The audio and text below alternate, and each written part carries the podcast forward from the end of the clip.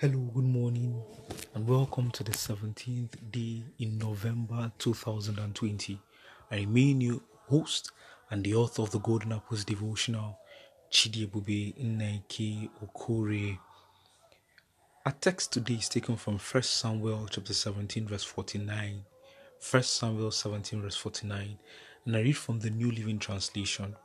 It says, The stone sank into his forehead and he fell face down on the ground. Now, this speaking about, you know, David and Goliath. The stone that David slung sunk into the forehead of Goliath, and Goliath fell face down on the ground. Our topic for today says, Go the extra mile. Go the extra mile. You see, the stone that David slung at Goliath stopped at nothing to bring Goliath down. It hit his head, it cracked his skull, it sunk into his forehead, and eventually brought him down. Beloved, stop at nothing to achieve your goal.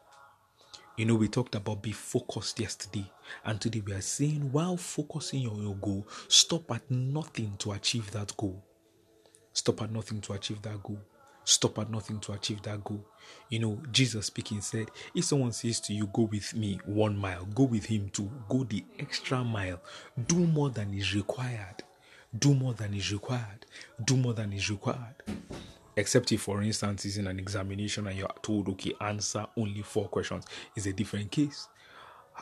Apart from that, in life, you must always give more a little more than is required, a little more than is required. You work a little harder than is required.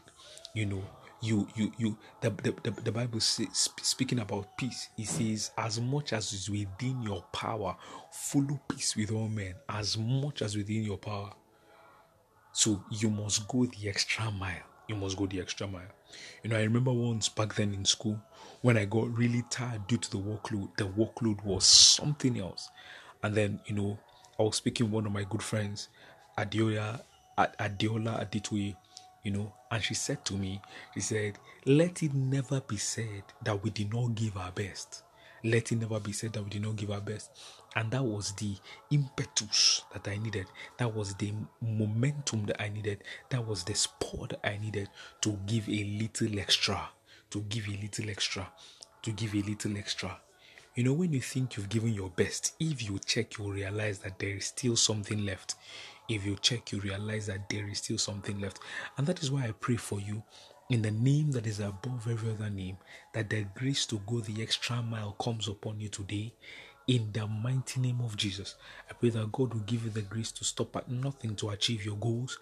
In the mighty name of Jesus, I said, God will give you the grace to stop at nothing to achieve your goals, and your goals shall be achieved. Your vision shall be fulfilled in the mighty name of Jesus. Today, you are blessed on every side in the mighty name of Jesus. Go forth and prosper. Thank you, authority in heaven, for in Jesus' perfect name we've prayed. Amen. See you tomorrow. God bless you.